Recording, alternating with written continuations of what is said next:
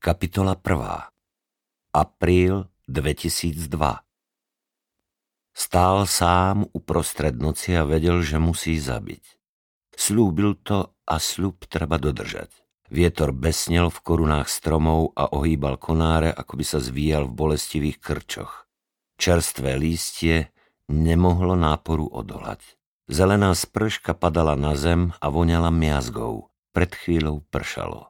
Zhlboka sa nadýchol. Svieží, vlhký vzduch mu robil dobre, upokojoval ho. Noc mu nevadila.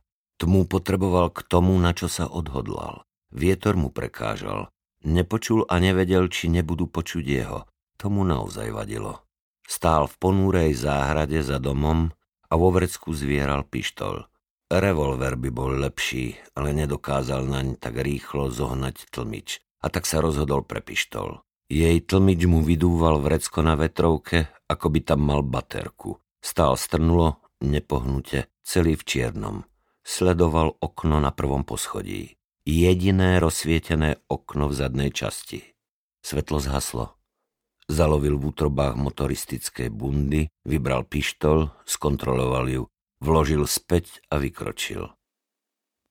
Február 2002 Sára Šmitová zaradila tretí rýchlostný stupeň a stlačila plynový pedál. Trojlitrový motor novúčičkého BMW zavrčal. Chvíľu akoby váhal, či sa nepomýlila, potom si to rozmyslel a rýchlo poslúchol. Limuzína nabrala rýchlosť. Sára zaradila štvorku. Ručička tachometra olizla dve nuly a prilepila sa na 120. Na tabuli, čo sa nenápadne myhla za oknom, bola veľká čierna 60 v červenom kruhu. Ale asi to nebolo nič dôležité, lebo majiteľka auta ju s prehľadom ignorovala a hnala sa ďalej. Že by sa zbláznila?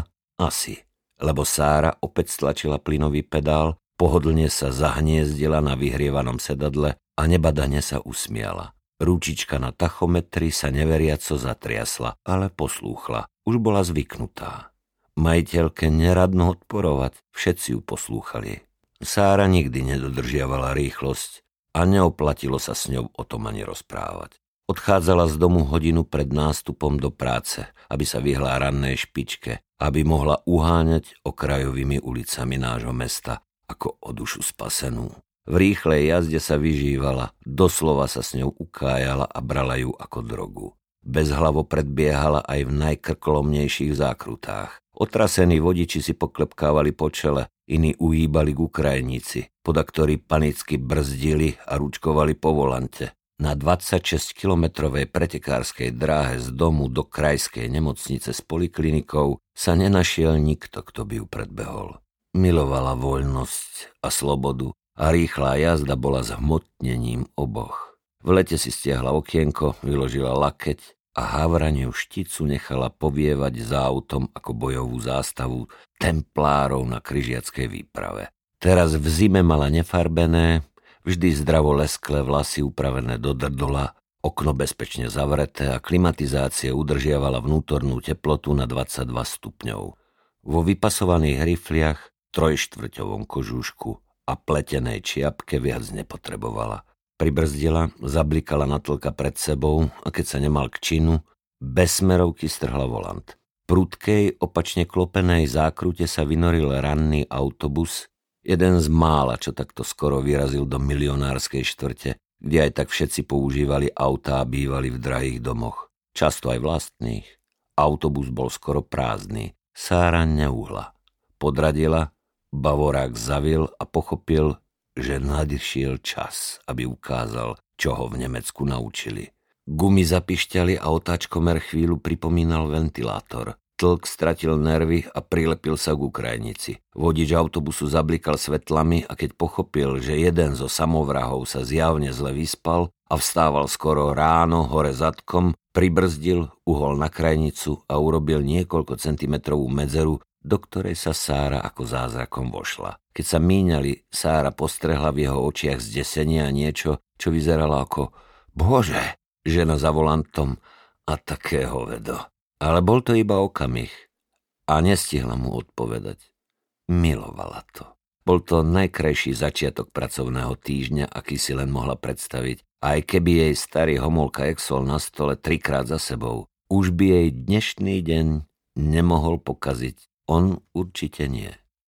Ani policajti, ktorých ofúkla, kým stihli neveriaco krútiať s hlavami zadusiť cigarety a vytiahnuť baterku s červeným sklíčkom, už bola z dohľadu. Čo to bolo? Meďák. Asi nie, mne sa zdalo, že bavorák. Myslíš? Možno aj serme na ňo. Navrhol starší a opäť vybral balíček cigariet, ponúkol a zapálil si. Kým by naštartovali služobnú mrcinu a roztúrovali ju na potrebnú rýchlosť, bol by samovrah na opačnom konci mesta aj naraňajkovaný. Niektorí vodiči si fakt nezaslúžia, aby ich ráno o šiestej chránili pred nimi samými. Niektorí fakt nie, ale niektorí to potrebujú. A tak keď dofajčili, zastavili vodiča hrdzavej škodovky, sípajúcej po rovine 40 a vyzúrili sa na ňom.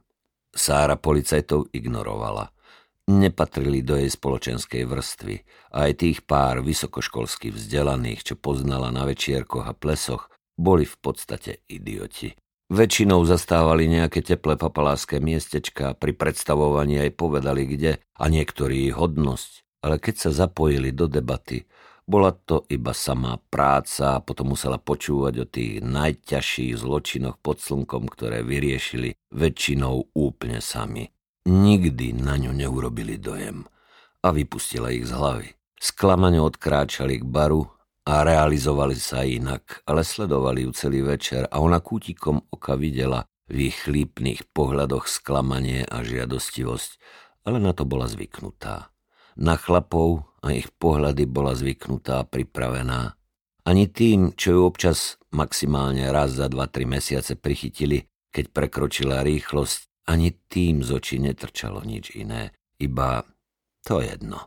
Ale aj s tými to vedela. Mala to nacvičené. Dobrý deň, pán vodič. Cestná kontrola. Predložte mi dokla. Aha, pardon. Vy ste slečna... Madam... Slečna. Vtedy už vystupovala z auta.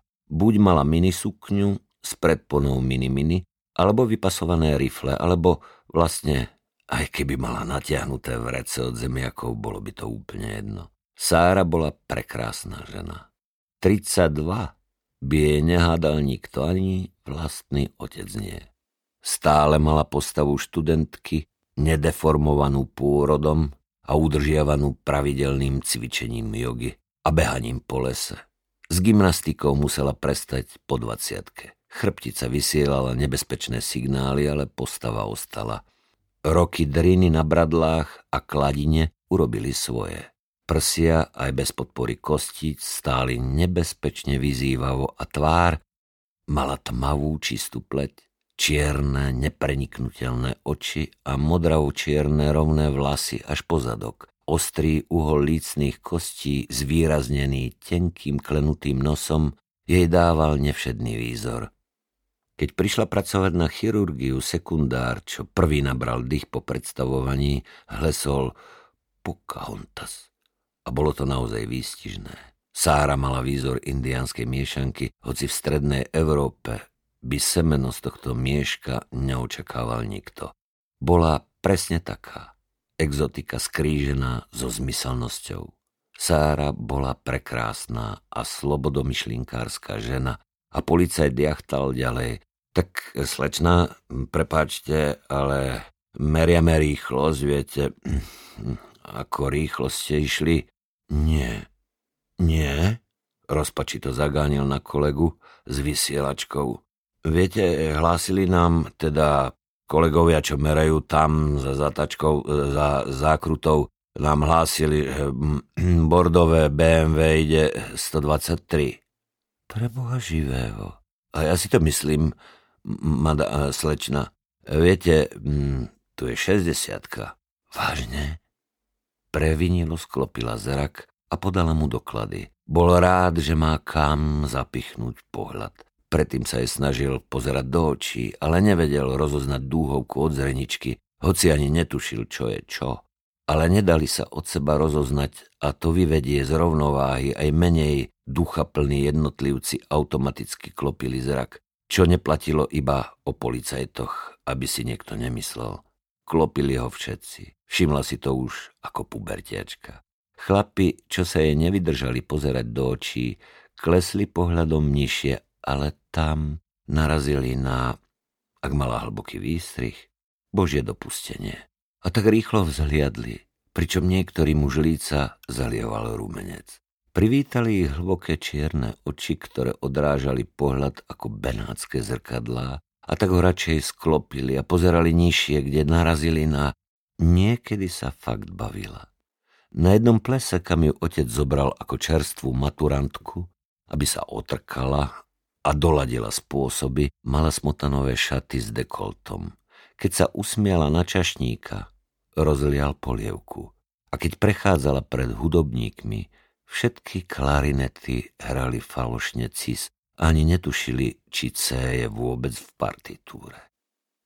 Policajt sa začítal a tváril sa dôležito. Občas narazila na takého, čo si až po pol minúte uvedomil, že drží doklady hore nohami a tak radšej dôležito založil ruky za chrbát a tiahli im. A mm, kde to vlastne robíte, jej nahral na smeč. Policajt, ktorému renomovaná chirurgička z krajskej nemocnice slúbi promptné vyšetrenie a pomoc v núdzi a svoj sľub umocní jemným stisnutím ramena a zvodným zamávaním miálnic, nemá veľa možností. O pokute už ani nesníva. Starší a skúsenejší sa aj osmelili a keď jej vracali doklady, veľa vravne sa zaškerili a usmiali a vykoktali niečo ako ja by som mohol aj dnes večer, robím do 8 a asi mi bude zle. Už teraz to cítim. Čo vy na to, slečna doktorka? Nezachránite ma? Čo robíte dnes okolo 9. Ale v odrádzaní nápadníkov bola preborníčka. Stovky chlapov jej vodne v noci vyvolávali na mobil a uložiť si ich medzi rúry bolo umenie, ktoré zvládala ešte skôr, než ju kozy na intráku vyškolili k dokonalosti. Pre každého mala výhovorku a o minútu štriela 120 domov alebo kamkoľvek, pretože kamkoľvek sa najlepšie trieli 120. Sára to s chlapmi vedela. Hrané, namyslené ignoránstvo ich vedelo vydráždiť do nepríčetnosti, ale ona sa zabávala a o to jej išlo. Chcela žiť, neznášala nudu a nečinnosť, potrebovala adrenalín, bol jej životnou drogou a hybnou silou. Desila ju predstava, že posledných 10 minút prežila iba tak a že ich mohla prežiť oveľa lepšie, vzrušujúcejšie a zmysluplnejšie. A zajtra, zajtra bude opäť o deň staršie a potom opäť o deň a neskôr o rok a neskôr opäť a skutočnosť, že starne a nemôže proti tomu nič robiť, ju privádzala do zúfalstva. Chcela žiť, Veľmi sa jej chcelo žiť. Preto sa ešte nevydala a na deti ani nepomyslela. Manžela deti iba zavadzajú a zdržujú. Stále otravujú a niečo potrebujú, stále vymýšľajú nové a nové hlúposti a to všetko chce čas. A ona ho mala tak málo, veľmi málo. Ešte si nič neužila, ešte chcela, veľmi chcela. Bolo toho veľa, čo atraktívna Sára chcela stihnúť a preto žila rýchlo a divo. Doktorka Sára Šmitová zaradila 5. rýchlostný stupeň a pridala plyn. Po rovinke slabých 800 metrov naplno a potom ľavá 60. Preradiť na trojku, krátka rovinka, pravá 90 a prvé semafory. Koniec druhého okruhu a prechod na meský režim. Nevadí. Tých 15 minút bez kryžovatiek a debilných chodcov stálo za to a s chuťou a s radosťou si ich dávala každé ráno na miesto rozcvičky. Poznala cestu na spameť a autobus alebo nákladiak v protismere vítala ako adrenalínový bombónik. Jazdila výborne, rýchlo, isto a hazardne. Presne ako ju to naučil Walter.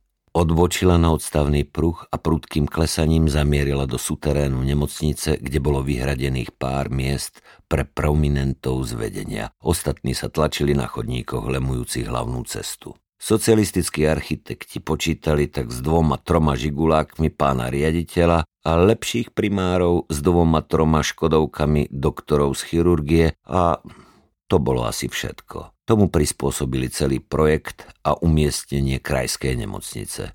Sieť prístupových komunikácií preferovala v prvom rade sanitky s majákmi, ostatné autá ignorovala. Parkovacích miest bolo žalostne málo. Nebola to jediná bolesť tejto inštitúcie. Stará 12-poschodová budova nevyhovovala modernej medicíne v ničom. Jedine chirurgické oddelenie vyzeralo ako interiér vytrhnutý z budúcnosti, zasadený do temného stredoveku.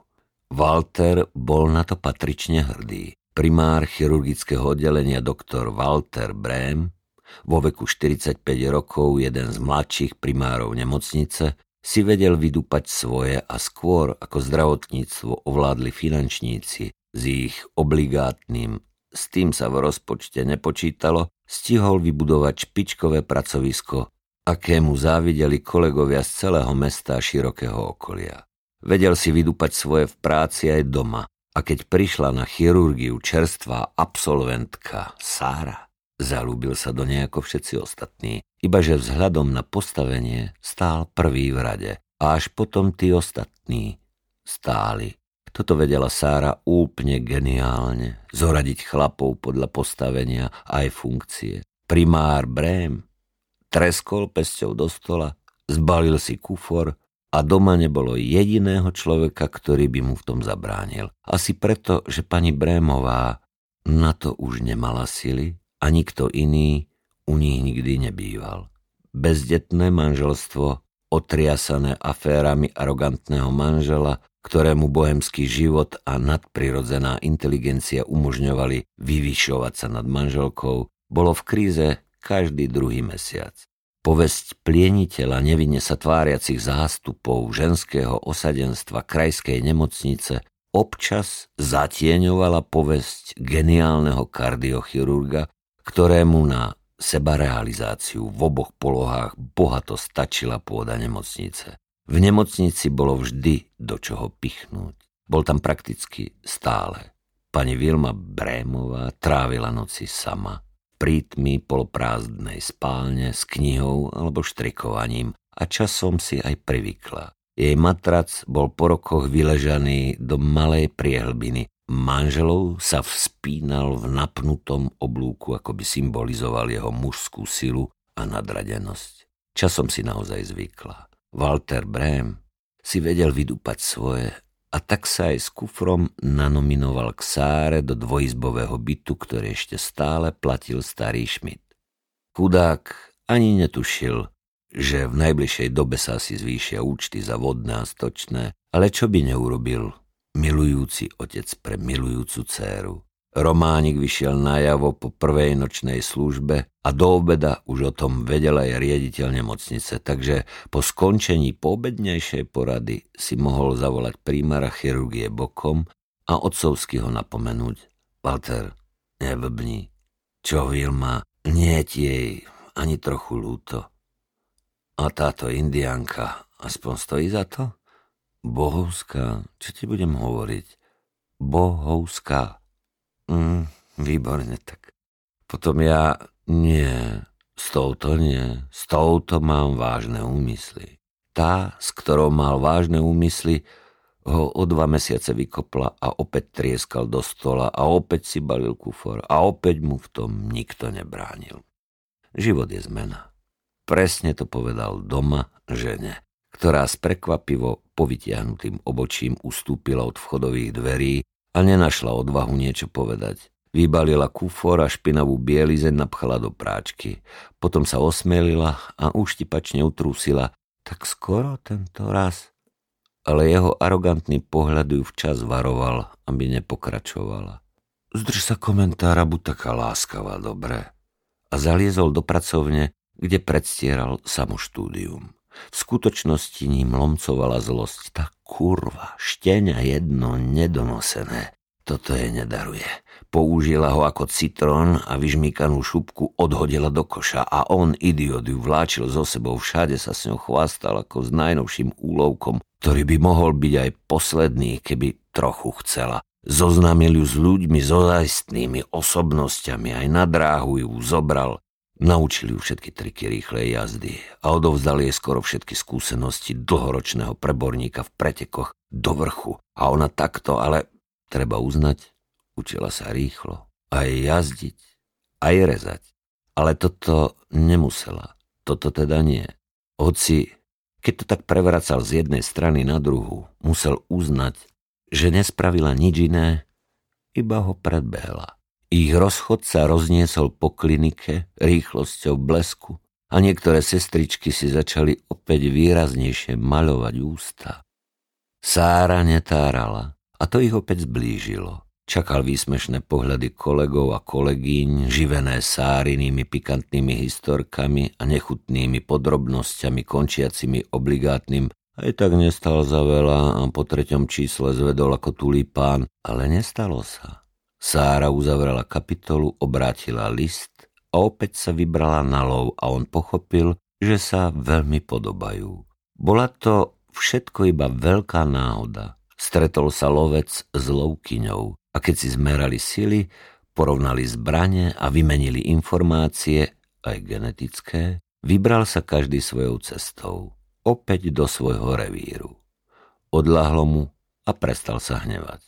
Urazená mužská samolúbosť ustúpila racionálnemu mysleniu a v tom bol zase preborník on. Okrem toho museli spolu robiť plece vedľa pleca, za jedným stolom, nad jednou ranou s pulzujúcim srdcom vo vnútri a opäť musel uznať, že sa učila rýchlo, až prekvapivo rýchlo. Rástla z nej kardiochirurgička par excellence a Brem vedel ohodnotiť profesionalitu aj napriek osobným predsudkom a urazenej ješitnosti. Toto všetko sa stalo už dávno. Ubehli 4 roky. Sára si budovala kariéru a odborne rástla z operácie na operáciu a na prkotiny nebol čas. On si odvtedy zapoloval neúrekom a ona si tiež čo to ulovila. A keď sa napokon stretli pri spoločnej večeri a všetko si vysvetlili, stali sa z nich opäť priatelia. Iba koniec večere bol pre oboch netypický. Každý sa zaviezol domov. Sám. Odpustili jej. Odpustili si navzájom a jeho rozhodnutie ovplyvnil aj nie nepodstatný fakt, že starý Samuel Schmidt bol už v tých časoch známy finančník a ako generálny riaditeľ súkromnej banky Daria získaval veľký vplyv a spoločenské postavenie. Pošepkávalo sa, že vhodne zainvestoval do volebnej kampane jednej nenápadne sa tváriacej strany s ešte nenápadnejším lídrom, ktorý po voľbách vymyslel geniálne spojenie súkmeňovcov a vládna koalícia bola na svete. Verní a štedrí boli po zásluhe odmenení. Samuel Schmidt bol iba štedrý, politikov si kupoval podľa potreby a vernosť neprisahal, bolo to pod jeho úroveň. Stal sa generálnym riaditeľom. Banka disponovala základným kapitálom 70 miliárd. A nikto ani netušil, kde sa vzali. Pošepkávalo sa, že minister financií, ale stačí, že sa so Šmitom poznali viac ako pracovne čo to sa pošepkávalo aj o sprivatizovaní Sárinej nemocnice a čistou náhodou mala prevziať finančné pohľadávky a zainvestovať banka Daria. A no proste hnevajte sa na takú podarenú a utešenú cérenku s takým utešeným ocinom s utešenými konexiami. To jednoducho nejde.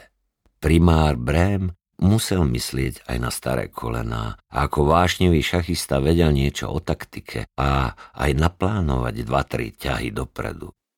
Čas bežal. Ona sa presťahovala z dvojizbového bytu do pohodlného rodinného domčeka v milionárskej štvrti na predmestí a on sa už tretíkrát od ich rozchodu vrátil do rodnej spálne a Vilma sa iba trpko usmiela a pomkla sa na posteli, už dávno sa nehnevala, už dávno vedela, že jej muž je chorý a potrebuje pomoc, nie odsúdenie a výsmech. Aj Walter tušil, že by potreboval pomoc, ale ako primár prestížneho chirurgického oddelenia si žiadnu blamáž nemohol dovoliť a spovedať sa sexuológovi, hoci kamošovi zo štúdií, ale predsa sexuológovi, aby sa dozvedel, čo už dávno vedel. Radšej si lahol spať a ráno zatelefonoval novej šéfke právneho oddelenia červenovlasej triciatničke v rozvodovom konaní, že by potreboval konzultácie a pomoc v jednom, ale radšej až večer, podrobnosti až potom. Pozývajú na večeru a všetko jej vysvetlí a ukáže. Sára zahla do suterénu na parkovisko a bordový tátoš prikryl veľkú bielu trojku namaľovanú na asfalte. Box 3 patril iba jemu. A beda tomu, ale to sa ešte nestalo. Vystúpila a táto ju bliknutím uistil, že počká na mieste. Centrálne zamykanie tichúčko zaklaplo autičko stíchlo. Sára v prítmi podzemnej garáže zažmurkala a opäť v duchu zahromžila na flákačov z údržby, ktorý nie a nie vymeniť vypálené neonky. V rouzara chotil výťah a kužel svetla jej naznačil cestu. Počkajte, už idem. Počkajte ma. Prosím. Pobehla pomedzi zaparkované autá a vysoké okované čižmičky klopali po asfalte. Pomaly, pani doktorka, len pomaly. Ja vám neutečiem a dobré ráno. Dobre, pán kolega, ste zlatý, že ste ma počkali. V tejto tme sa človek môže aj prizabiť. Vy ste, poznáme sa? Vy mňa nie, ale ja vás áno, pani doktorka. Piatok som sa obšmietal u vás na oddelení. Bol som si, tak povediac, očuchnúť terén a vás si nevšimnúť sa jednoducho nedá. Prepačte. Dovolte, aby som sa predstavil.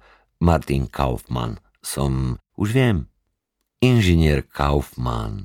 Primár mi spomínal. Zúčastníte sa na dnešnej operácii mitrálnej chlopne, ide o zlepšovací návrh alebo dokonca váš vynález nového obehového systému? E, nie celkom, nie celkom. Viete, ide o radiálne uložené... Mm, dvere sa zavreli a výťah ich lenivo viezol na tretie poschodie za starým homolkom a jeho deformovanou chlopňou. Dvaja majstri svojho remesla si vo výťahu podali ruky a Sára zacítila tvrdý kov na jeho prsteníku a Milo Trochu škodoradostne sa usmiala. On nezacítil na jej prsteníku nič a tiež sa milo usmial. Keď sa dvere opäť otvorili, galantne jej dal prednosť a trochu rozpačito ostal stáť na chodbe. Sara si to všimla. Aha, vy nemáte kam ísť však? No, viete, nechodím sem často a zle som si vypočítal čas na cestu, prišiel som ako si privčas tak poďte kolegovia sa nezbláznia, keď vás na chvíľu schovám na izbe lekárov. Prískočné máte? Ja som mm, mm, zabudol, hapkal prekvapene. For, nie? Aha, uľavilo sa mu a svižne vykročil, aby mu nezmizla. Pribrzdil a úctivo kráčal dva kroky za ňou. Figu úctivo, tak to mal lepší výhľad. Sára sa vlnila chodbou a o číslo menšie rifle Obopínali dokonalý zadoček. Nervóznym gestom si strhla čiapku a vytiahla drevenú sponu. Záplava čiernych vlasov prekryla kožuštek aj zadné vrecká na nohaviciach. Martin zabudol zavrieť ústa a malá slinka nekontrolovateľne vytiekla von. Sestra s plnou táckou pohárikou pozdravila prichádzajúcu lekárku a bravúrne sa vyhla zrážke s inžinierom, ktorý ju zbadal až v poslednej chvíli. Sestra balansovala stáckou a rutinným manévrom ju zaparkovala na vozík. S drvujúcim pohľadom flochla po votrelcovi a vratký náklad odstrčila na lôžkové oddelenie, kde o chvíľu urobí budíček a ranné odbery. Nemocnica rezonovala hlbokým chrapotom a hlasným odfúkovaním. Kto netrpel bolestiami, spinkal spánkom spravodlivých. Pacient Homolka nespal celú noc. Bál sa.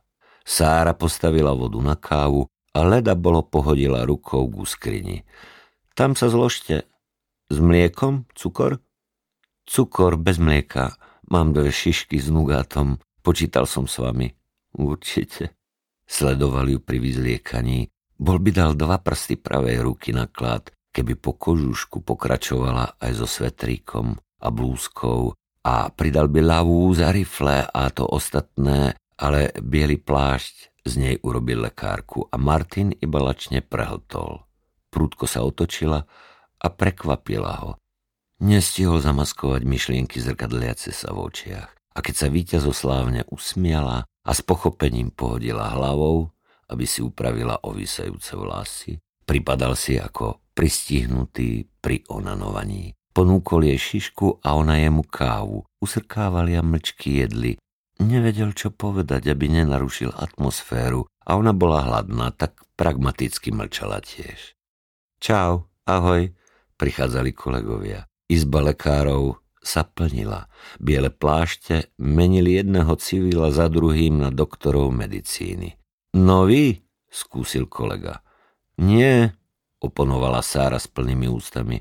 Inžinier Kaufmann, primár ho prizval. Už viem, ten nový mimotelový obehový systém. Zdravím vás, pán inžinier. Čítal som to, ale vy chcete umiestniť difuzor do roviny? Zazvonil telefón. Sára znechutene vstala a nechala ich rozoberať technické detaily, hoci predoperačná porada u primára bola plánovaná na pol 8 a mala trvať vyše hodiny. Bola skalopevne presvedčená, že tam všetko rozoberú do najmenších podrobností. Fanatici. Niektorí chlapi nedokážu debatovať o ničom inom iba o práci, o tom, akí sú bohovskí a obľúbení v kolektíve a hlavne, akí sú pre firmu nenahraditeľní, aké je dôležité, aby tam vysedávali do tmy tmúcej a ty, žena, ty, čo si to chcela? Čo si hovorila, že treba kúpiť? Už nič? Tak vidíš, blbosti. Kde som to prestal? Nenahraditeľný. Aj tento tu, blbeček. Mal dosť času, aby jej povedal, že také vlasy v živote nevidel a že mu je mimoriadne sympatická a že by večer mohli vybehnúť. Namiesto toho rozoberá excentrické čerpadlo s debilkom, čo bude celý čas držať háky a hrá sa na veľkého chirurga. Bože, títo chlapi, bože, títo inžinieri, čo vyzerá trošku k svetu, je buď zamilované do roboty, alebo do nejakej sliepky, alebo úplne blbé. Prosím, vyštekla do slúchadla a hneď sa im otočila chrbtom. Nie, nie som naštvaná, otec. Je pol siedmej ráno a máme poradu. Nie, nehovoril si. Ja o tom neviem. A prečo voláš na pevnú linku? Lebo mobil mi neberieš už druhý mesiac. A nevidel som ťa tri... Iba? Ako to utieklo? Cynizmus nacvičuje sama po večeroch alebo chodíš niekam na prednášky? To je všetko, čo si mi chcel povedať? Nie. A neopováž sa položiť. Budem volať do nekonečna a dám ťa zháňať po celom oddelení. Prestaň. Ani ty si sa nezmenil, ako tak sledujem. O dnešnom stretnutí nič neviem. Nič si mi nehovoril. Tak potom prepáč, si som zabudol, ale v každom prípade ťa rád uvidím. Okrem toho, nebolo kedy. Nie je to jednoduché nájsť ťa. Walter o tom vie, Chcem vás mať pokope všetkých troch, aj s Konrádom. Tomu ešte zavolám. Môžem s tebou počítať? Walterovi si volal skôr ako mne. Nie, boli sme v sobotu na turnej, opäť mal 6,5 a ja iba 4,5 a simultánku mal tiež lepšiu, šivák. Pán Schmidt. Ja viem, však ťa zaujíma ešte menej ako ja. A nehovor mi, pán Schmidt, ešte stále som tvoj otec. Odrazu. Tam sme to s Walterom rozoberali, ale nič definitívne nepadlo. Trval som na stretnutí vo Štvorici a chcem to urobiť dnes večer, alebo zajtra letím do Mníchova a už musím mať definitívnu predstavu o investičnom zámere a o vašej osobnej účasti na ňom. Inak to padá, začneme až budúci rok. Ale bez vás. Ja som vás varoval. Neviete sa rozhýbať a čas letí a investori nečakajú, idú ďalej. Si ako telce.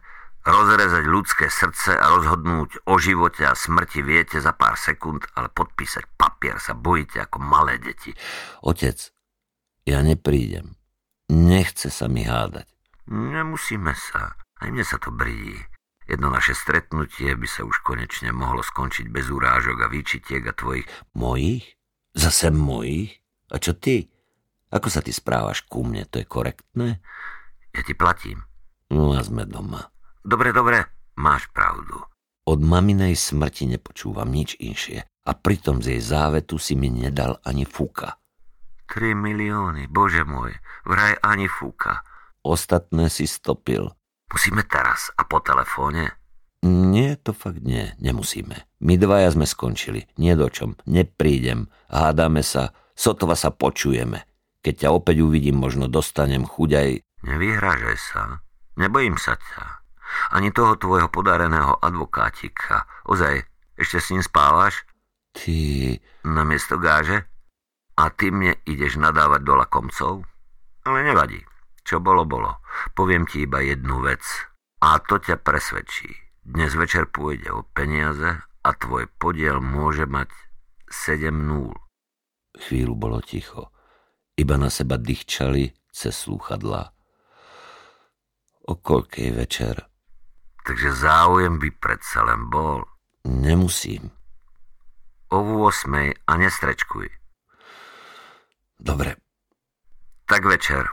A obleď sa slušne, nejako minule. Už by stačilo. A nemienim sa s tebou hádať ani o nej, ani o mne, ani o nás dvoch. Jasné? Zvláštne pred tými debilmi. Nepri... Prídeš.